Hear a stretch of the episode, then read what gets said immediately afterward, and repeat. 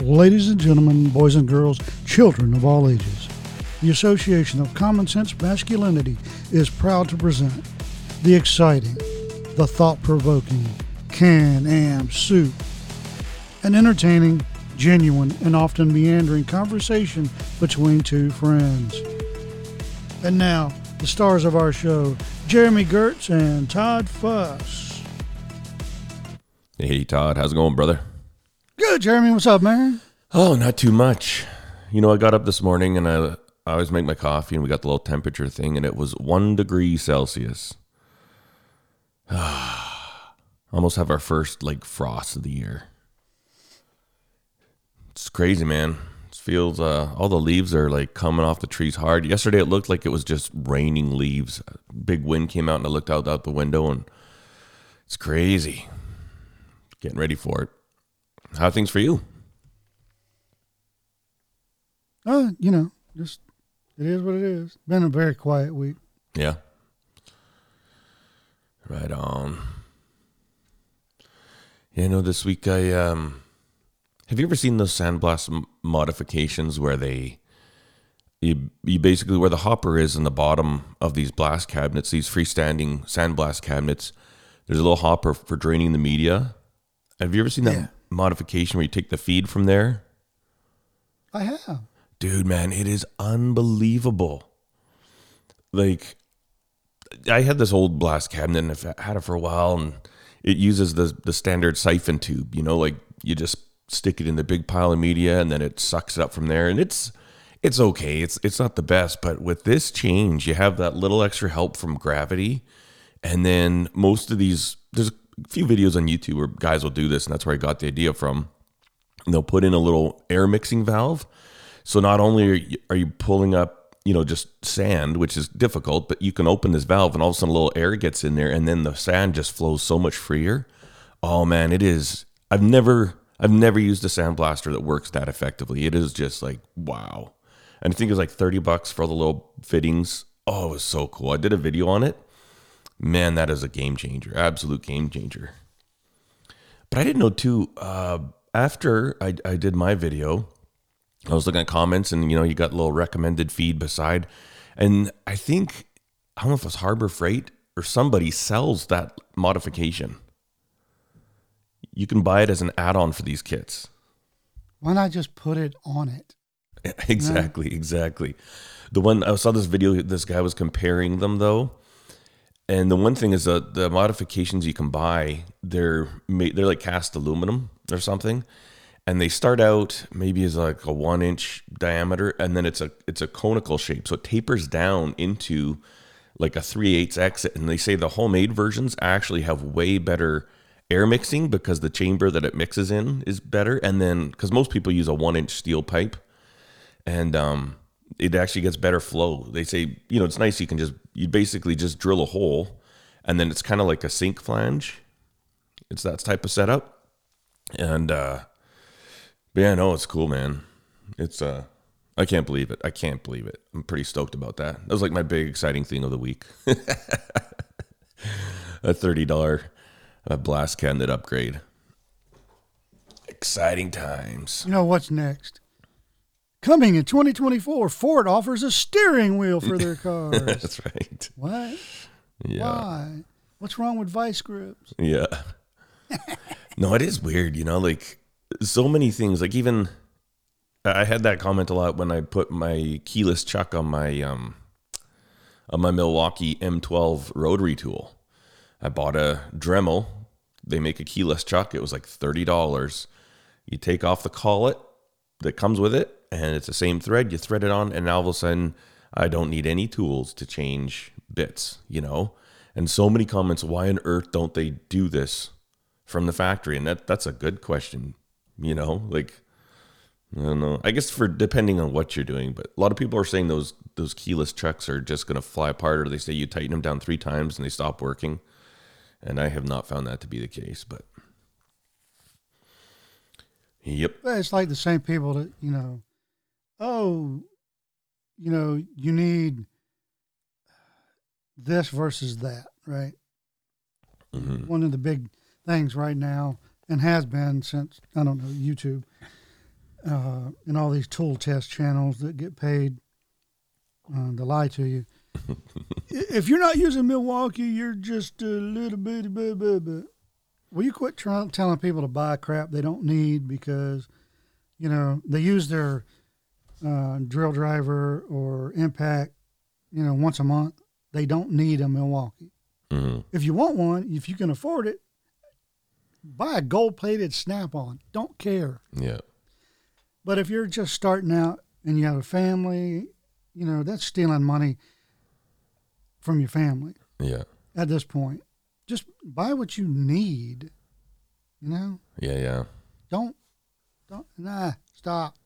Yeah. Yeah. For sure. So it's infuriating because oh, and you know, work hard, put your years in. Then you can be a tool junkie, you know, like a good friend of mine up in uh, up near Calgary. Yep. I'm not a tool junkie, Todd.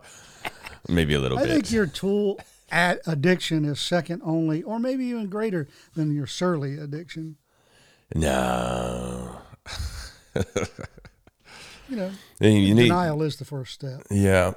You need it. You need tools. Tools get the job done, right? Like. Oh no, you're absolutely right. I'm just saying, you know, you can't do that when you're 18. No, that's true. Hundred percent. I mean, unless you're Hunter Biden, then you can. yeah.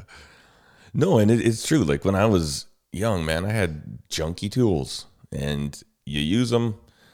Uh, you learn quickly, like which ones. There's some tools that you can get away with being junky, and there's some tools that absolutely cannot. You know, you start stripping wrenches out, like tightening stuff, and the wrench just goes.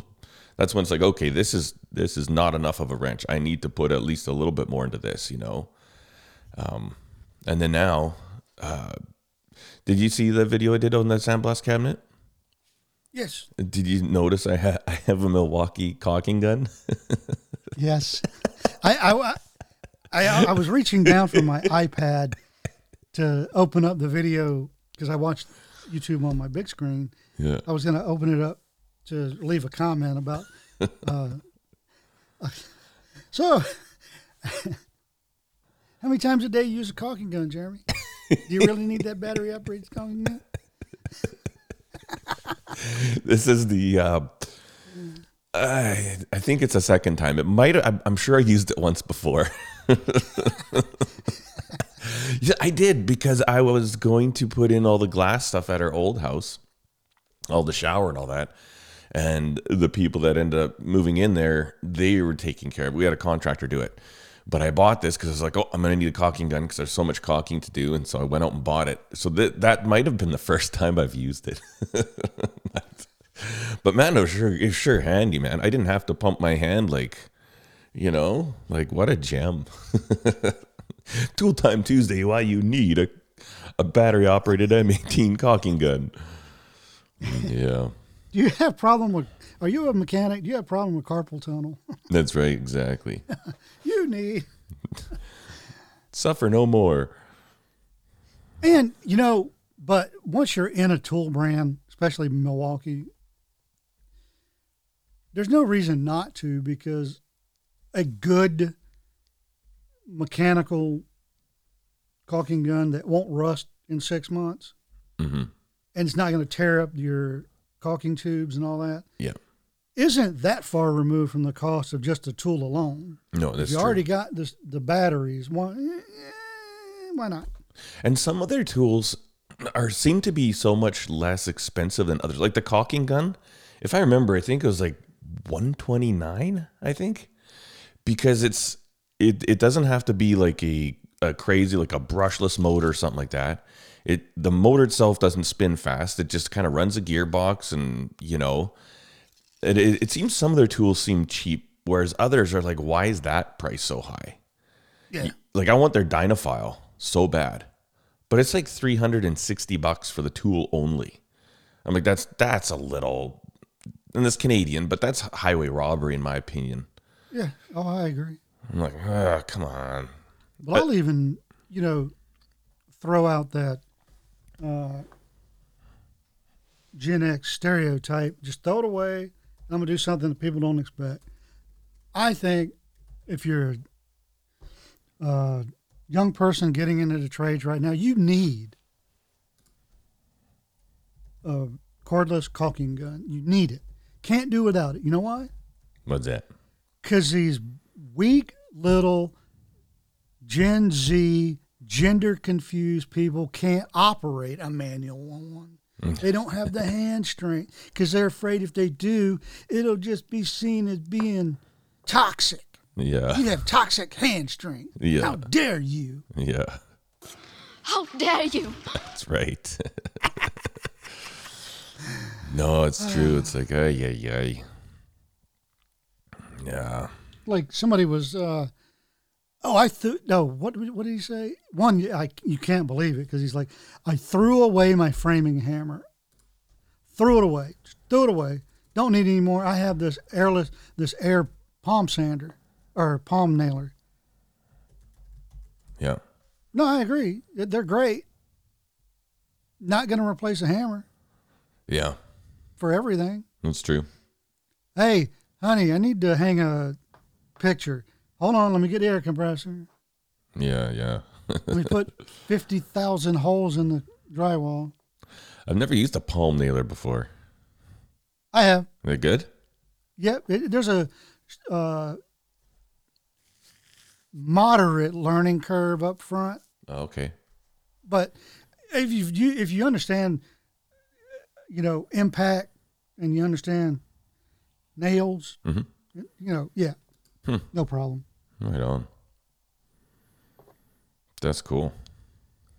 And one of the things that uh, always cracked me up when I was working as a in construction and then later doing woodworking and stuff, is people thinking, um, "Oh man, that little nail isn't going to hold anything." You know, you need a fifteen penny. No, you don't. You know why nails have to be that big? It's not because they need to be that big to hold two pieces of wood together. It's to hold up to you hitting them with a hammer mm you know, eighty percent of the size of the nail has to do with the force needed to drive it in, Really? You know, I never ever thought about that. and so that's why you know when you get a a framing nailer that's pneumatic, the nails look smaller. Hmm. You know, you're not driving um, a sixteen penny nail anymore. Yeah, yeah. Well, why? Well, because you don't need it. That makes sense, actually. Huh. So when people, and this is one reason I've always said, don't don't be afraid to explain the why to people. hmm You know, there's a place and a time to say, hey, hey, hey, later. Yeah. Right now, we need to get this done. I'll explain why later. You know, hmm but 90% of the time, there's time Yeah. while you're doing it to explain why. Because, you know, the the whole a nail is thicker than it needs to be because of the force needed to drive it manually has a lot more lessons there than a thick nail. hmm You know, force, you know, all that. Yeah. yeah. That makes sense. That makes sense.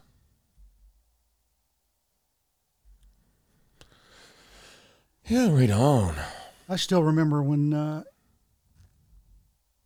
my mind was blown as a young lad, um, 12, 13 ish. And uh, I was, guy was teaching me, my brother in law's father that just passed away recently, he was teaching me how to change brakes on a Ford truck, front brakes. And he, and he was explaining why you never just jack up a car and leave it on a jack. Put something under it, cribbing, you know, jack stands, but not Harbor Freight ones. Um, anyway, you know, he was trying to explain all that, and he's like, "You remember, you know, when you learned in school about gravity, Sir Isaac Newton, apple falling out of a tree. Same thing here. You know, would you want the truck to fall out of the tree and hit you on the onion? No. hmm And there must be a lot of legless mechanics out there because it seems like everybody knows one that a truck fell on their legs. Hmm. I'm pretty sure you know, it doesn't happen that often anymore. But Yeah. if it even happened that often back then, hmm I mean, I know it happened. Yeah. Yeah, I know. And I saw a F six fifty, you know, single axle dump truck fall on a guy. Hmm.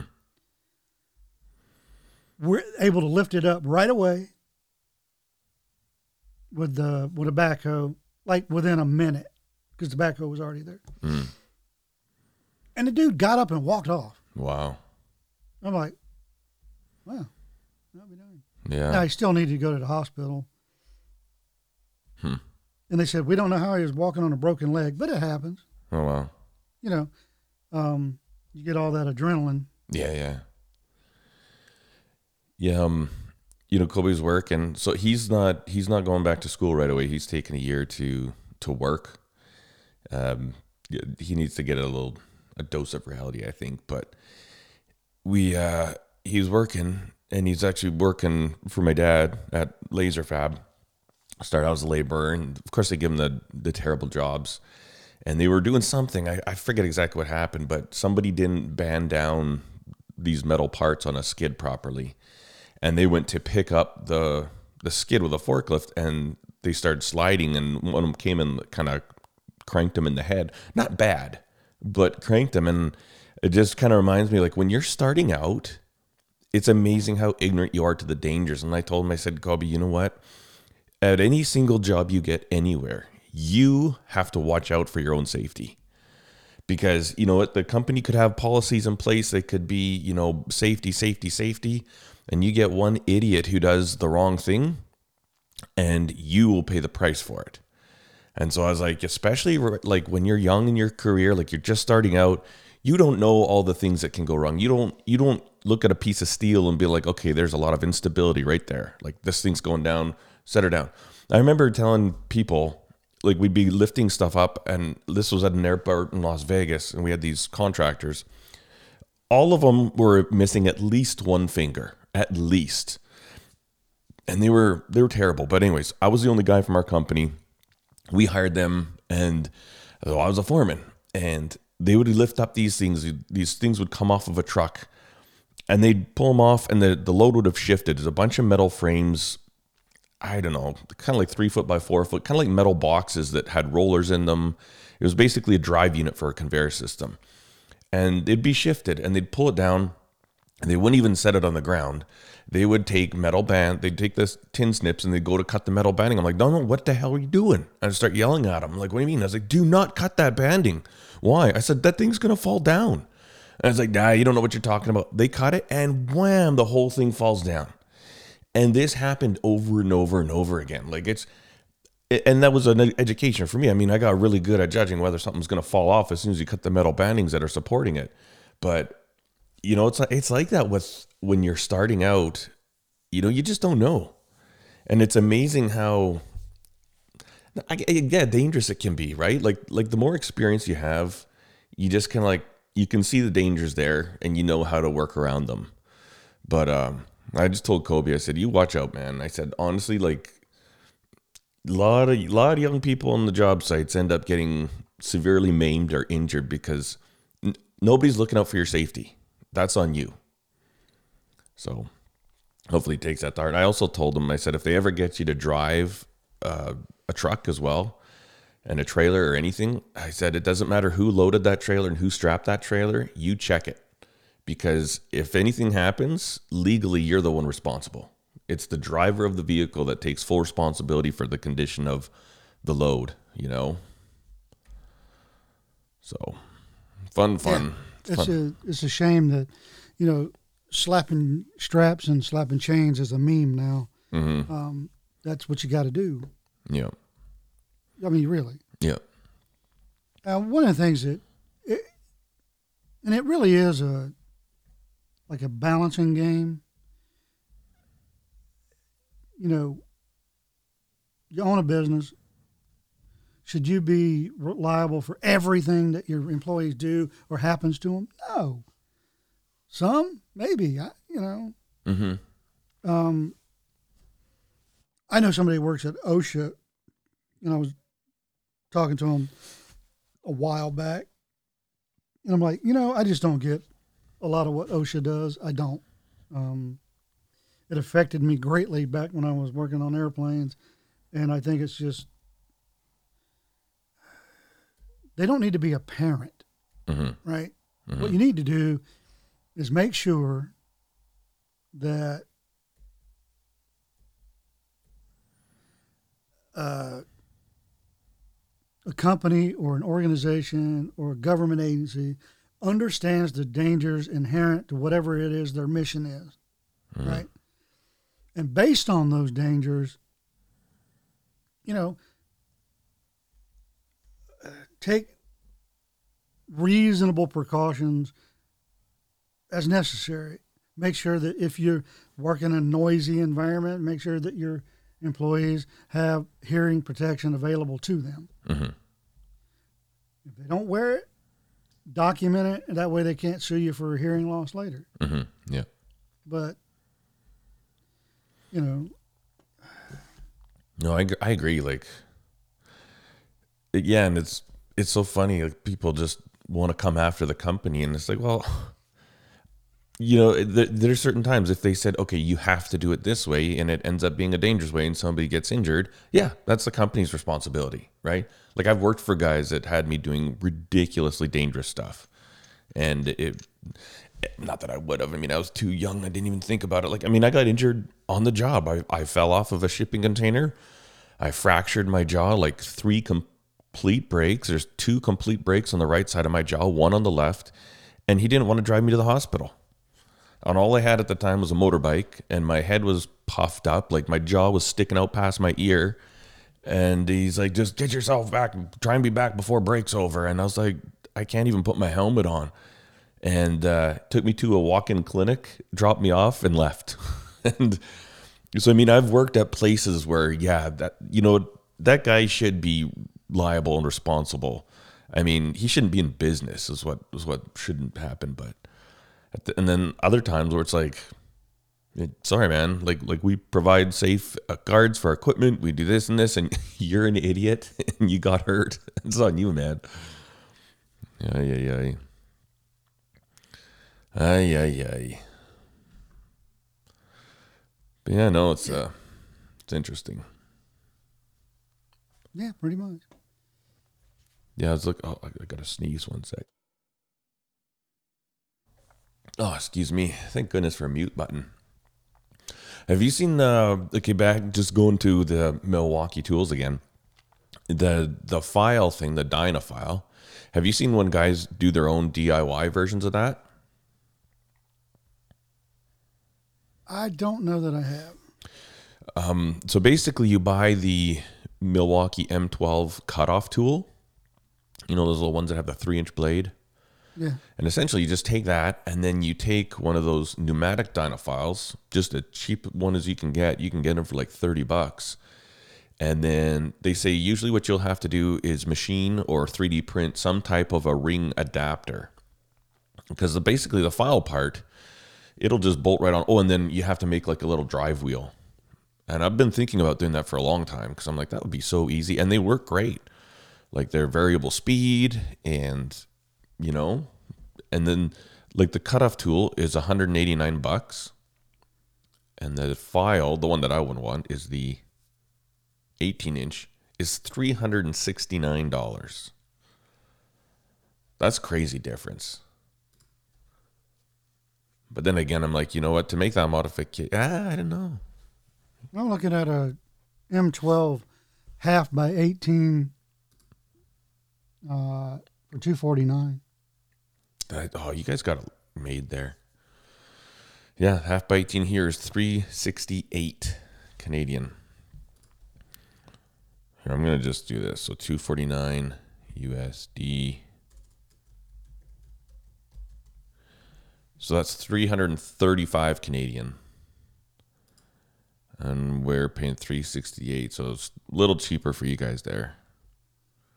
But even that seems like an expensive tool for what it is, doesn't it? Mm-hmm. I'm like, wow.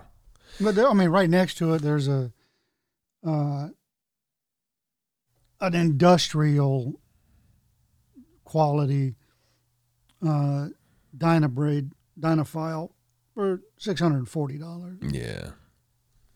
Yeah. And it's amazing how expensive uh,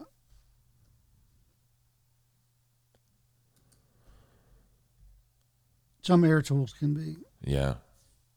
Is that one the Dyna? Because isn't there like a Dynafile brand? Yeah. Yeah, those ones are nice. And some of them actually, the have you seen the ones where the belt actually changes direction? Yep. Those are cool. I want one of those just because it to me that is such a cool looking tool.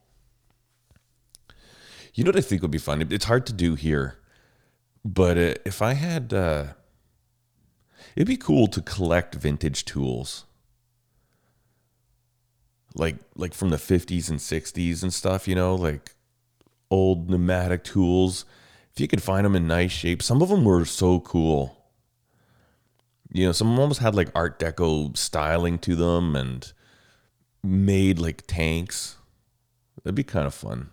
Start a tool museum, a vintage tool museum. Yeah. Then you realize why we don't use that anymore. You know, case grounded electric tools. Yeah, that's right. Turn it Ooh. on.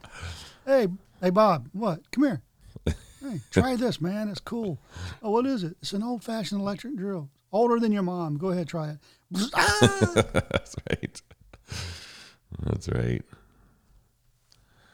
Oh, the good old days when people were tough, eh? right on. Yeah, when my um,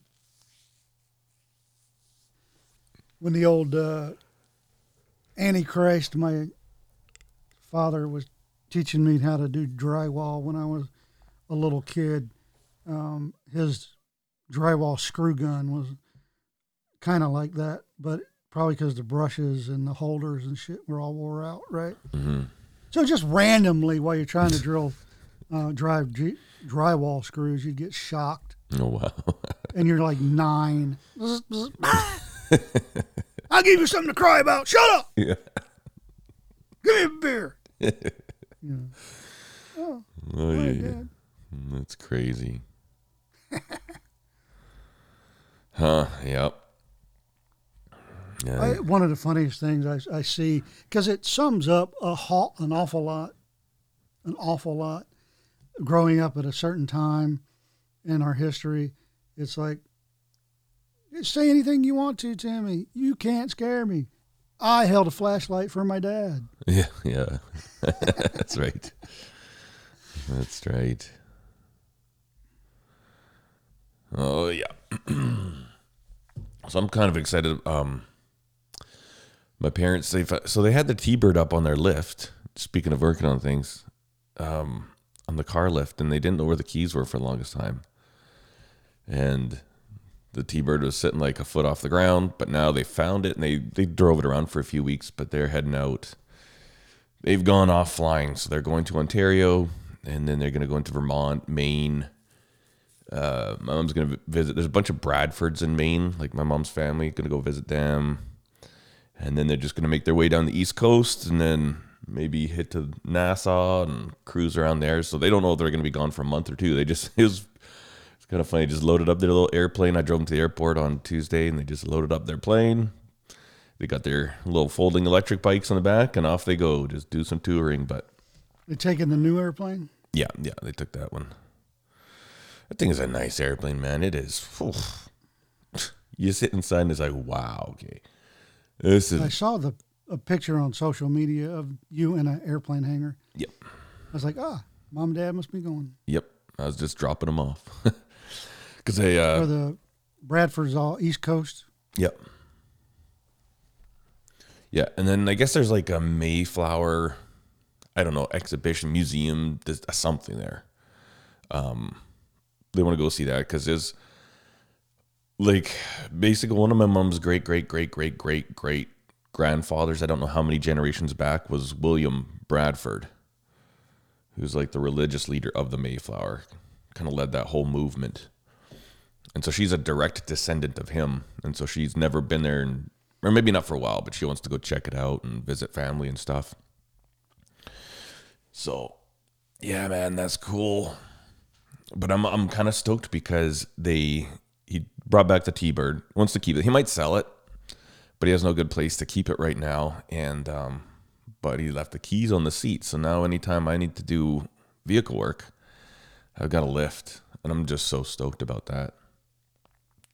I do I do enough maintenance. Like I I do all the work on our vehicles, and what do we got? Four vehicles, and they're all old, right? Like our van, I was driving it the other day. The kids drive the minivan, and I didn't realize, but it had like I think it's like three hundred and four thousand kilometers on it, and I'm impressed. Like it still runs. It it burns a little oil, not enough that you can see it when it's running, but I can notice it between oil changes that it's gone down more than it ever did. But man, that's a for Chrysler Town and Country, three hundred two thousand or whatever it is, and it's still running great. And I haven't, other than regular maintenance, like I've done wheel bearings, shocks. I've done once it needs shocks again at the back, but I'm amazed with that vehicle, especially with me behind the wheel. Like I drive things hard, you know. I mean, I, I don't I don't take it easy on my vehicles, and it's going pretty good. But I do enough maintenance and I'm getting so sick of tired of like lifting up vehicles, jack, putting the jacks under and blah, blah, blah, blah. So to be able to just drive up, put it on a hoist and lift it up, I am stoked about that. It'll be kind of nice. A luxury I've never had. But again, I, I don't know, man. I the first few times I use it, I'm going to be pretty nervous. I know that. You know, because it just doesn't seem right you, like, to be in a shop and this isn't like a professional shop and it's just like lift up a vehicle and walk underneath it. That's a good idea. kind of makes me nervous. Eh, I mean, if you set it down on the locks, just fine. Yeah, yeah, that's true. And I think this one was rated, I don't know, was it 10,000 pounds or I forget. When, when my dad put it in there, he wanted to be able to work on like a one ton pickup. So he bought he bought bigger than you know what a lot of people will put in.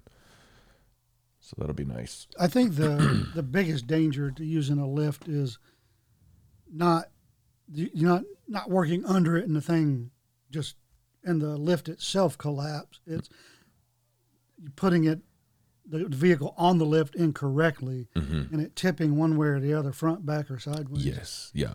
And how somebody gets a, a vehicle to flip sideways on a lift. Ju- why? How? I forgot to put the supports on the left side of the vehicle. now it's on the door. Uh, now I can see if, well, no, I can't even see that. That if the car or truck is so rusty, you pick it up and then the, you know, the arms go right through the pinch welds because they're all rusted out. But you should have seen that when you were putting it on the lift. But yeah. so many people just, duh, It's true, hey? especially now. Yeah. Yeah, it's crazy. oh yeah. We had uh we did another sous vide brisket. Well, I just did a uh, uh, the other thing. Smoked brisket? No, I did a prime rib. No, right on. Right on. I, had my brisket still in the bottom of the freezer. Mm. I'm gonna wait till it gets. Um, I might do a brisket for Christmas or Thanksgiving. Oh, okay, yeah. Yeah, we do brisket every Christmas. That's our new tradition. Been doing it for like four or five years. And I like it. I like brisket on a Christmas better than turkey. Because you know what? We have Thanksgiving and it's like that's always gotta be turkey. Turkey and ham. And so it's like, I don't know. I'm not a not, I don't love turkey. I don't know if anybody actually really does. But uh I like the brisket. I got. Uh, I like ham. Mhm. So, I never have been a big turkey fan. You know, I'll, I'll eat it. It's not that I don't like it. It's just. It's kind of like uh, the chickens nowadays. They don't taste like chicken Hmm. anymore, and turkey is just. we don't eat wild turkey. We eat that white Mm-hmm. Animal that's mass produced and it's just Yeah. different. Yeah. No, I agree. Like one of these days, I want to have a goose. Never had goose. Oh, really? I don't know if I've I've had Canadian goose, like wild shot goose. But yeah, I wonder what that would be like. It's greasier meat. At least a Canadian goose was. It's kind of the meat is almost oily, and that might just be Canadian geese, like a wild goose, but it is definitely different. And I could see I could see if there's some people that would try that meat and be bothered by it because yeah, I don't know. It's a little different. I, I really liked it though. I remember I had one guy I worked with invited Stefana over for dinner once, and we had goose. We picked pellets, BBs out of the meat as we ate it. and then, I don't know, a couple years ago, I shot one when we were living in our fifth wheel. Uh, it was season, and they were pretty active, like for about a day. And so I thought, you know what, I'm just gonna, I'm just gonna be ready for them. So I got my tags and all that stuff, and I I, underneath the trailer, I had a little access thing, and I kept my shotgun in there. And I was inside having breakfast, and all of a sudden I just heard all this honking, and I ran outside. I was still in my pajamas. I ran outside, grabbed my gun, boom, dropped one, and we had it for dinner. It's great. Uh, I'll tell you, that's something we don't see anymore. Um, and it used to be the richer you were, you would have these things. And they were a little dish. Generally speaking, they were they were shaped like a leaf, but they were cupped. It was real tiny, about the size of a tablespoon, right? Mhm. And they would you would put it next to each plate, you know, when you're setting out the dishes, and you'd have wild game, you know, whatever it is, you know, from fowl to uh, venison, whatever, right? Yeah.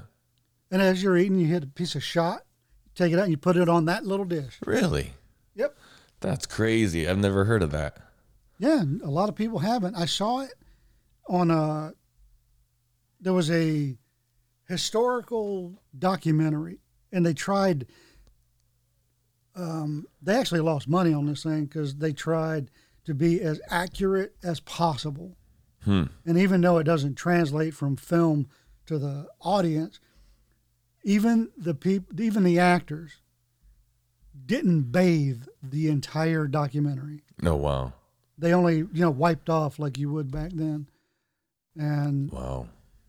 uh, they they built uh, a cabin set simply you know so it was just like it was then. It was lit like it was back then. And uh, i saw those and they were using them so i did some research and oh yeah that was a thing. Huh. and now that I know what they are, I remember in some museums I've been to where you saw place settings, they're there, Yeah. And you're like, what in the world is that little thing? Now I know. That's cool. Now I know too. Interesting. Yeah, I guess, you know, it used to be more common. Like, yeah, you think even go back a hundred years, you know, it, it was it wasn't a weird thing necessarily to have a wild shot animal for dinner. You know what I mean? Now, Very common. Yeah. Unless you lived in a city, mhm. you know, like New York or something. But um, And now it's like, man, you know, if, if if somebody serves you an animal that they've harvested, that is that is quite the honor because most folks like to. That meat seems more valuable to me, so, and, and to the people that hunt. It's like you know what, I I went out, I worked hard, and I got this animal, and so it's like you know we're gonna enjoy it on this certain day or whatever, you know. But never thought about that, you know. Just a little bit go in history. It was like common to be picking balls, shot balls out of your meat. you did that nowadays, people be offended. yeah, yeah, you're supposed to dig through it, and no, mm-hmm. I don't want. Don't dig through my meat. No, you know, I Yeah. got it. Yeah. It was very common with stuff like rabbit. Mm. but I know when the first time I ate rabbit um, over in England, I had steel shot in it, and you're like, they're like, be careful, Hmm. you know. It's crazy.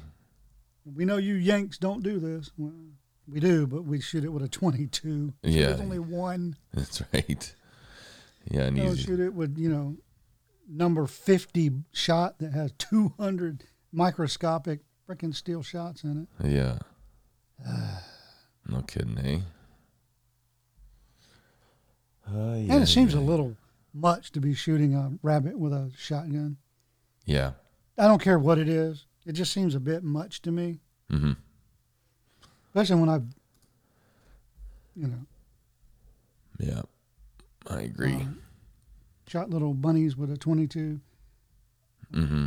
headshot, good to go. Don't ru- ruin anything. Yep. Yeah, it just seems like a better way all around. I mean, easier? I don't know. But I get it. You know, you just put in a whole a whole day at the sawmill, and you need to shoot something on the way home, Yeah, that's true. or your wife has to go out. You know, whatever. yeah, yeah. Boom. Yeah. That makes sense. Oh yeah. Yeah, Isaiah the other night they're, they're at the church and the church is it's funny because it's in this it's in the northeast. Well, ba- well, no, not quite. I think I don't know. It's right on Center Street, um, or Edmonton Trail, whatever. And it's kind of an industrial area. There's a lot of like all the shops around it are like specific like German automobile repair shops. And so it's kind of like this really industrial area of the town vibe, but it's all like BMWs parked outside these shops, Mercedes. Uh, very often, if you go there in the day, you'll see like Ferraris sitting on the street, Lamborghinis on the street.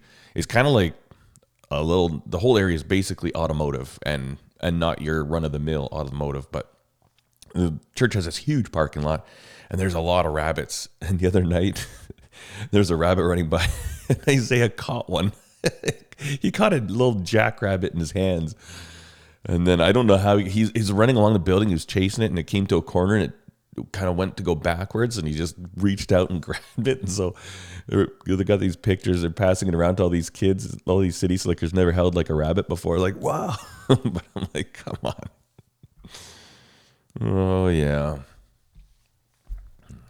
Should have shown him how to skin a rabbit real quick and cook it up. Oh God, make somebody um, have trauma the rest of their life. That's right. These city kids, oh, they taste great. Tastes just like chicken. It's funny. Yep, yep.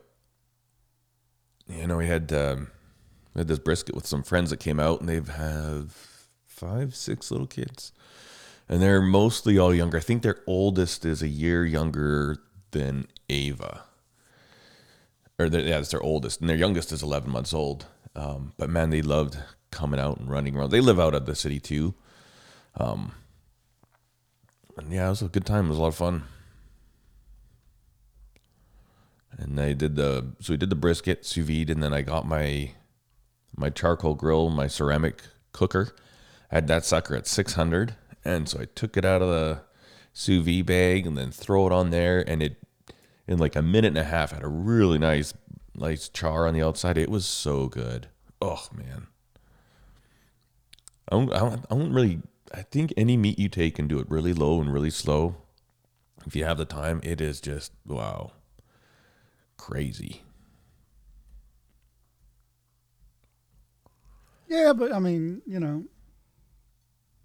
I I'm coming around on this whole boil in the bag thing. Oh, Are ya? Have you Yeah. tr- have you tried it yet? Oh no, I'm I'm warming up to the idea. Yeah.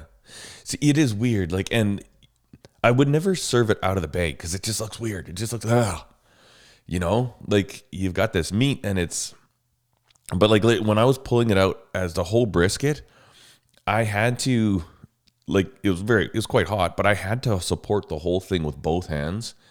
And then it- it was too big to cut against the grain of the meat. My my knife wasn't long enough. And so I literally I grabbed it and I I lifted a half of it up and it just fell in two pieces. And it just beautifully tender. And then when we do it, like we we cut when you do sous vide brisket, we cut almost all the fat off.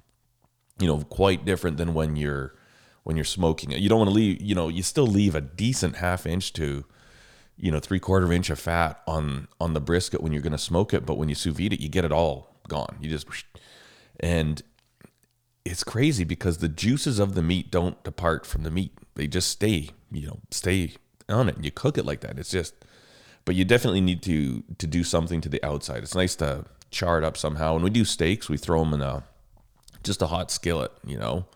Just give them a nice sear, but then it is the craziest thing. Like if you like your steak medium, you know, from the the very edge through the entire piece of steak to the other edge is medium.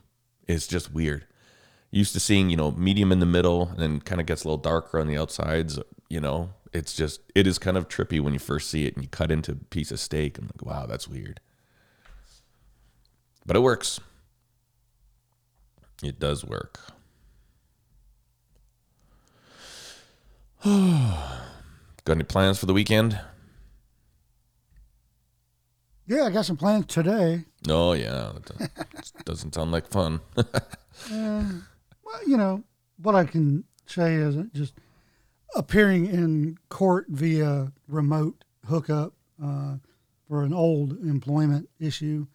Uh, the person that we fired when I worked for ICE has been trying to sue me for I don't know how long five, six, seven, eight, nine years. Yeah, I think the statute has told. Huh, that's crazy. Um, and she's failed at this so many times, and I don't know why the court has allowed it, except to, you know, try to explain to her why she can't do this. that's crazy. Yeah, Crazy. and it's just wasting people's time. That's all it is. Yeah. Time and money. And right now, when we're facing a government shutdown again, because politicians are all stupid. Really? Is there, you guys are looking at that right now? Yeah, if we don't get a budget or a continuing resolution, um, government shuts down Saturday night at midnight, tomorrow night. Wow. And so, Oh, not the whole government, you know, because the government's going to shut down. Well, except for all of those agencies that are exempt and all those other jobs that are exempt. I'm like, really? Hmm. My wife is angry because um, energy is exempt. oh really? and every job in the agency is exempt. That's stupid, you know. Like when I worked for Homeland Security, yeah, the agents were exempt, but you know, people that worked in the office weren't. Oh really? You had you got furloughed and sent home. You know, uh, the at, in the customs, of course, the border guards are uh, exempt and they go to work, but the HR people are fired. You know, Yeah. Uh, furloughed. Yeah. Like That is weird. In Department of Energy, every single employee is exempt. Really? wow. Are they? That's crazy, hey? Yeah, oh, way crazy. Hmm. Well. So what happens like if the government were to shut down like does is it like just processing things like land title stuff stuff like that just halts or or Well, what? no, all of that's local. This is the federal Oh, government. okay. So, you know, the courts continue to run. It, just the, your normal run of the mill nuts and bolts government stops Oh, okay. until they can come up with either a continuing resolution or a budget. And then people come back to work and then they get back pay. Oh, So you get a paid vacation. oh wow. because um, in I think the this has happened so much in my lifetime. It every politician should be fired. Every one of them. Mm-hmm. I don't care if you had anything to do with it or not. Object example. You're fired. yeah. Um, all of the people that come after you learn a lesson. You know. Yep. That's funny. Yep, yep. And yep.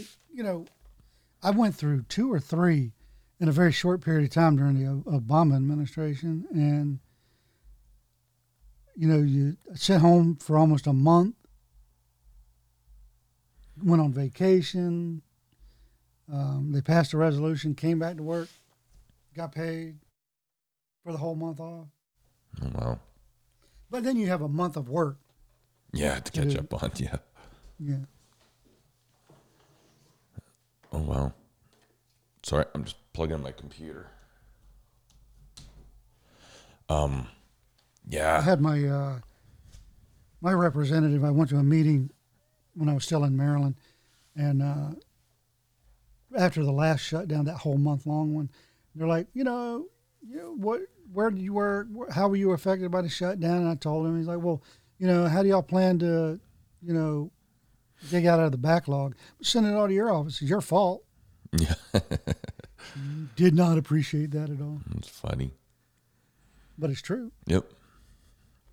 You know, that's why I always when I worked in an office, I know I always I loved going on vacation, but when I got back and, and it, it didn't matter what happened, like you know, we like I was a project manager and we had other project managers. We had like other people that were in like the design department that were capable of project management. You know, it, it doesn't take a rocket scientist. You just have to be able to, you know, organize things.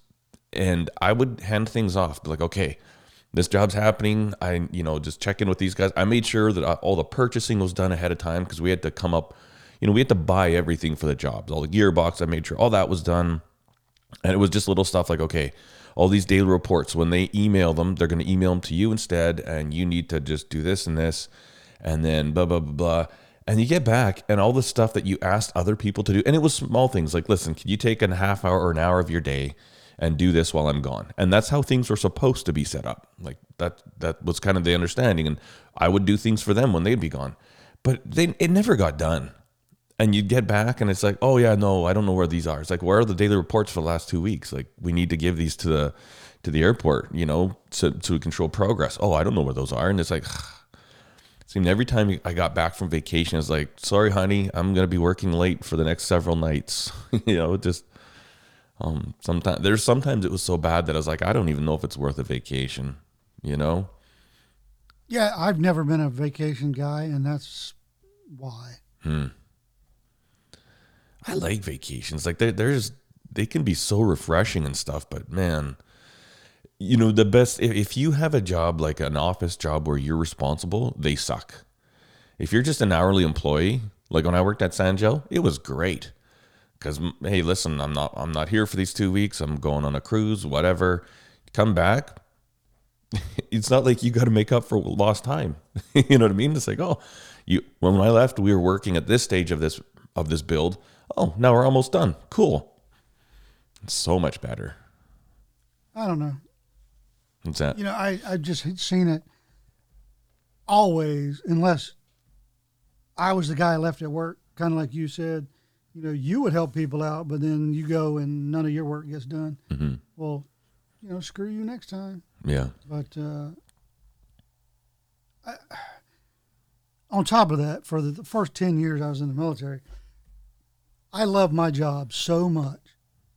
I would have just lived at work if I didn't have a family. hmm And I'm not joking. You know, working on airplanes was one of the best things I've ever done in my entire life. Hmm. And if I could still do it, I'd still be doing it. Hmm. Um, it, it was just, I mean, th- I don't know, just something you're, you just feel meant to do, if that makes sense. Yeah, yeah.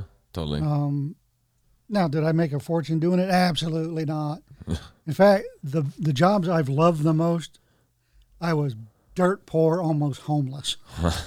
the job I hated the most made me pretty comfortable. yeah, yeah. So, you know, Funny. let that be a lesson to everybody. It's funny how that works, isn't it? But, you know, now is it always that way? Absolutely not. I know a very rich guy cannot wait. He hates going to sleep Hmm. because he likes what he does so much. That's crazy. You know, he works with family, so that's a, a thing. I'm like, I don't know how you do that. Yeah, no kidding. Jesus. That's No, something. and well, actually, what I told him was, I don't know how your family does that. yeah. I'm just your friend, and I can't stand you. Yeah. Funny. No, he's a great guy, but I don't know. I honestly don't know how his family works with him. I don't because he's a lot like me. He's a workaholic and a perfectionist. Mm. And but unlike me, he doesn't expect that of other people. Mm. It's taken me a long time to not expect that from my work ethic uh, from other people. Yeah. Because I never thought there was anything special about me. So why can't you do this? hmm You know, what are you, stupid? Yeah. Don't answer. It was rhetorical. Yeah. You know, Yeah. no, I, I, I you know, hated every, hated almost every day in the office, almost every day. Not that I hated office work, because there were days when the work was fulfilling. Still didn't like it. Mhm. Um, days you go to work, weeks you go to work, you work on one case, you help get some scumbag convicted, and you're like, we actually changed the way the world is going to be tomorrow. Hmm. At least for a small fraction of the population that this idiot would be interacting with. and I still hated it, Hmm. you know. Um, and I've been thinking a lot about, you know, you, you're losing weight, you're feeling a little bit better, you're going to do this, you're going to do that. So, what is it you want to do with your free time, Todd? You know, Mhm. um, because what you wanted to do five years ago is not necessarily what you want to do now because it just doesn't make sense. Mhm. Um, what do you want to do? I'm like, I don't know. Hmm. I don't know. It's interesting. I still want to work with my hands. And I don't need money. So what I think I'll do is something I've always been in the back of my mind, and that's, you know, look search out things that are still needed in the world Mhm. that are not in the greatest of shape, restore them and resell them. Hmm. That'd be cool. That's a good idea. Doesn't matter what it is, you know, because I've done old uh, garden wagons to. Uh, I didn't know anything about like two wheel horse drawn coaches, hmm and I restored one. Oh wow. Um, because the things that you have to do to restore the coach is what you need to know. Yeah. you know, working wood turning, woodworking, you know, um, iron work, you know, understanding what the right uh, hardware to use is, and then how to find out what the right hard, you know, Yeah. so research, working with your hands, things like that. Yeah. You can restore just about anything if you can read and then work with your hands. That's true. Hey. Never. Yeah. No. You have the uh, an above average or average mechanical acumen, and you can read and comprehend, you know, hmm are you going to restore the space shuttle? I don't know. Maybe you could. Oh yeah. No, it's true. Good luck finding that one O ring, though. Yeah, that's right. Not too soon. No, not too soon. it's crazy. Oh yeah. Yeah, no, it's interesting too, like what the kids. Yeah, and, the other thing, like I asked, I asked Kobe, I said, "Are you sure you want to be a commercial airline pilot? Like, uh, this program you're doing is wildly expensive, and like, uh, just a few years ago, we bought our first house, and that was less money than this education, this course he's doing. And I'm like, you better want it, and you better want it bad. I and, and even just we noticed in some of the things he was saying, the way he's acting is what we weren't entirely convinced that he knew for sure this is what he wanted. And so we asked it, is this I think so. I said, okay, right there. Those three words, I think so. That's going to hit the pause button on things because we're not going down this road unless you're certain. And I said, here's the nice thing. It's like you just did a year Bible school. That's good. That's a good foundation no matter what you go to do. And I said, if now's a good time to take a pause and you can go get a job and, you know, get a sense of what reality's like. And and then think about it. You know, I said there's so many other jobs and careers out there, and I said the other thing too is that if you if you love airplanes and you're passionate about airplanes, and you turn it into a job, it might change. And my parents know a lot of pilots now. Like my dad's got he's got over 500 hours now, which is a lot because he only got his license like what a year or two ago. And uh, and he says, you know, I know a lot of airline pilots that loved it. They get it, and after about 10 years, he said, I don't even want to go out with my small plane anymore for fun. Like all I do is fly airplanes. And I said, you just if if you want to be if, if you want to get your private license and fly recreationally while you have another job, I said because I don't work is work is work. And I don't care what you do. There's going to be a point where it's not going to be just sunshine and rainbows, you know? And I said if you can learn to enjoy work for what it is. At the end of the day, you know, especially physical work. You work hard. At the end of the day, you're tired, and when you lay on bed on your bed, you feel like, oh, this that was a good day. I've earned my rest for tonight, you know? And um even talking with Isaiah, like what he wants to do. And I said, you know what? There's so many options out there. Um, you know, like find something like like I don't you'll never I I guess if like I've never found something that I just love love. Like for me making knives is just a job now. I was thinking about this yesterday. I was grinding knives out. I was like, huh, I just I try and get some more, see if I can get a few more done, you know, in a day. And then I was like, you know what? I'm I'm this is fully a job for me now. It, it like when I'm done, the last thing I want to do is think about knives. You know, it's not like I'm like at the end of the day I'm scrolling Instagram looking at all these knives and stuff. It's like no, that that's I need something else. But yeah, I know That's why if I do what I was thinking about doing, I will not be involved in the selling. Mm. I'll let Danette do that, and I what I'll do is I'll keep track of what we have in it, hmm minus my time, and because you'll never make money in 2023 selling your time doing stuff like that. Yeah, You know, yeah, I mean, you could. I don't know. You just can't. yeah, yeah. It's true, hey. You know, uh, and because everybody I know that turned their hobby into a uh, job that has good sense hate it now Mm. as a hobby. hmm They'll have another hobby because their hobby became their job and it's stressful.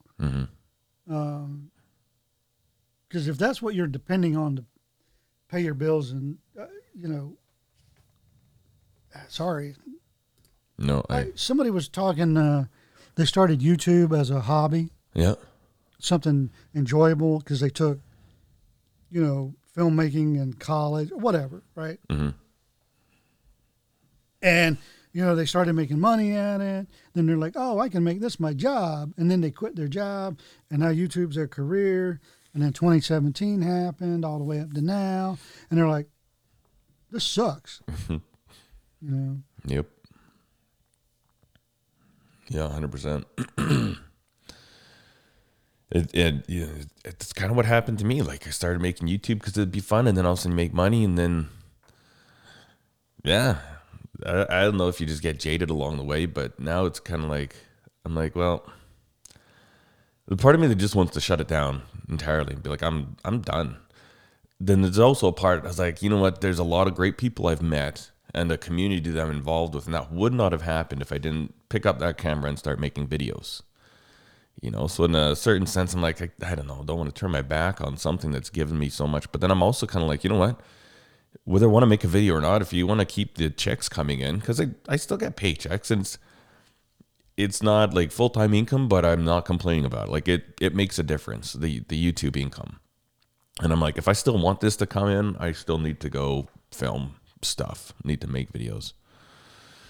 But the, the problem I have with YouTube is that there's no recipe for success. You know, if I make a knife, I can be like, okay, here, here, here's a fairly common style knife. People like this knife. I can make it. I can heat treat it properly, put the sheath on it, sharpen it up, and it's a pretty sure thing that that's going to sell, right? It's not like I'm like, wow, I wonder if this thing will ever sell. And then I make a knife shaped like a banana, and it sells like hotcakes. And then I make a banana shaped like an apple, nobody buys it, and I'm. It's not like I'm sitting going, "What do you do with knives?" I don't know how to. I don't know what how to make knives work. That's how it is with YouTube. What's going to be popular? What's gonna? What are people going to watch? Who knows? Because you got this silly wishy-washy algorithm in the background. I think that's the number one thing that has me jaded with doing YouTube. Is that it's you know the things that worked in the past they don't work now. Well, and YouTube is way too silent for it not to be uh, something that they're doing on purpose. The more reason they can come up with not to give you money, but still give you a platform to post videos, and then they still put ads on your videos, even if they demonetize it. You just don't get money for it. Um, they, that's more revenue for them. Well, you know the And- the funny thing is like, believe me, that's what it's about. Yeah. See, the funny thing is, I'm getting less views than ever, but um, my my revenue is actually going up. Like I'm actually making more money on YouTube than I have in the last five years. Because when an advertiser, as I understand it, when an advertiser, all the way back to um, the Mad Men days of advertising, it's how many minutes or seconds of view time per click. Mm. Not, you know, how many ad minutes per total. It's because you want a set of eyes looking at it for a certain amount of time mm-hmm. to justify your ad revenue mm-hmm. or your ad dollars. So even if you have fewer people watching it, if they're loyal watchers and they watch the whole video and don't click through ads, you get more money. Yeah, yeah, yeah. That might be it because And now they're saying that, oh, well, we don't like it because we don't know that there's a real person watching. They could just start a, a playlist and go to work. yeah, You started that YouTube. yeah, yeah, exactly. What's funny. Like my kids, if they ever go like, it, I was buying, picking up a photo printer the other day, and so we we're at um, Staples, which is like, do you guys have Staples? Yeah, you do. Of course you do. Staples Center in LA. So we are in Staples, and um, the kids go and they turn on all the iPads and they go to YouTube and they start playing my YouTube videos. I, I, don't- I don't know what they've always done it ever since they've been little. If we go into the Apple store to get something, they always, as many things that they can, they have Simple Little Life playing in there. It's it's kind of funny, but I was like, those, and they're like, does this count as views for your channel, Dad? I'm like, I think so. I'm like, okay, we'll give you some views. And so they go around, they're, they're doing it to help me out. You know, they start when they're little, it's really cute, and they still keep doing it just for fun. But um, I know, and it's it's like, and really in in the scheme of things, like how many people are going to bother? Like it's not like there's these these watch farms. You know, like you can buy these subscriber farms and stuff. It's Yeah. not it's not like these watch farms in whatever country where you pay them and they're like or or maybe there is, I don't know, but I don't know they protect themselves against all that stuff. Meanwhile, they the the real life human being creator who's making this stuff, they're like, well, that it comes at your cost. Oh well, you know what I mean? Well, this new problem is that oh, there's we can't tell if it's uh, a viewer farm or random traffic, so we're just not going to pay you. Yeah, What? yeah, right. You know, two years ago you could tell. yeah, exactly. Oh, and as long as you're a giant channel, um, you won't say anything. Yeah, But you know, if you were most of the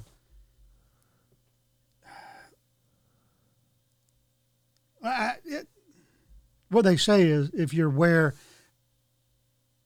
on your channel where most of the you know ad revenue is actually split up among between 100 and 300,000 views or subscribers that's where they're ripping people off with saying well we don't know who's watching you." yeah, yeah, oh really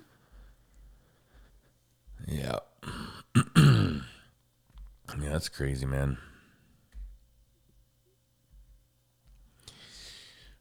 I just don't even know what to do with, with videos anymore. Like, no clue. It's just, it's weird. I half wonder sometimes, and it, it kind of go against the, the whole community thing. But if it's like, just don't allow commenting, and just don't give and don't look at analytics. Like I half wonder if maybe that's maybe that's gonna be the new approach, and just film whatever the heck I want, do it however I want, and don't care, like zero feedback. Like thank you, no thank you. You know, maybe if maybe if I just did that, because like you know you, you get all these whiny whiny complainy people and you have I I don't know. It, it's annoying like blocking like five to ten people every single day who are whining about something. It's like it's like I'm a therapist for nincompoops and they, they're coming to me for their therapy session. It's like dude shut up uh, this is not why I put this video out here if you hate everything about what I just said that's fine don't do it I'm not forcing you. I'm showing you what I've experienced, what I've learned. That's all I'm doing here. Maybe I'm going to try that. Maybe I'll try that from for a little while. Just zero comments allowed. The one bummer is, and that kind of hurts your your algorithm. They say, but maybe it doesn't. I don't know. Tell you what. Make a video. Pick out one of these trolls. Have a conversation on, you know, in the comment section. What is it that you want? What would be the perfect Simple Little Life video for you? Right? Mm-hmm. And you throw together, you know, seven minute video just for little Bobby. and you say in the video, you tell, you know, at, quickly at the beginning and then at the end, um, why you're doing what you're doing. Mm-hmm. Hey, you know, I'm, I was getting sick of trolls, but I decided I'm just going to make one video just for one viewer because that's what these idiots expect. Mm-hmm. That a YouTube creator is just going to make a video just for you. Yeah. Um, well, here it is. And when you don't like it, please go to this guy's and give out their social media Yeah. and, and thank them. Yeah. That's actually a good idea. No, I literally left that comment like two days ago to a guy. What did he say? I, I went and whenever I hear comments, I, I'm always like, okay, maybe this is feedback, right? So very often, and he's like, seriously, tripod, please. Can't even watch this. I'm like, oh, and so right away, I was like, maybe it was way too shaky. So I went back and watched it, and it was fine. I had a couple handheld shots, but they weren't bad. Nothing like the ones I did on my Sandblast cabinet. I had um, I was shooting that in 4K, and so it was cropped, and then you there's no image stabilization in 4K with that camera, and so some of those ones were really shaky. Like it is shaky footage, but I'm like I don't care. I'm putting it up anyways. Um, and then and so I commented back to this guy, and I was like, "Oh, absolutely for sure." What other ways can I do to make to tailor this video specifically to your viewing preferences? Please, my channel exists to serve you. I'd love to know. Awaiting your reply. And it's like, who do, who do you think you are? But that's actually a good idea. If I get if I get the right one that has enough, some of these guys that that tell you what you should do, they'll put like three or four or five points. Yeah. And so maybe I'll do that. I'll do a video and I'll hit every one of them. And And be it like, be such a disjointed, stupid video. mm-hmm. And then you just blame little Bobby one two three, and tell everybody, "Oh yeah, down in the comment, yeah, go, go thank them, will you?" yeah. No, that's a good idea. I like that, Todd. Good idea. Unleash the Simple Little Life army. Yeah, that's right. Uh, I like that. Don't do that. Ay, ay, ay. Well, anything else you want to hit off on this podcast?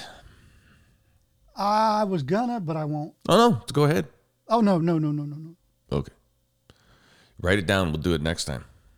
no, no. Oh. Probably best if I don't voice that out loud. Oh, okay, gotcha. um, you know, 'cause I, I don't know if it'd be a good, great, good idea for the, um, for relationships in general, in the knife making community, and Can-Am Soup specifically, to mention that man, it's a great thing for a, a content creator to thank you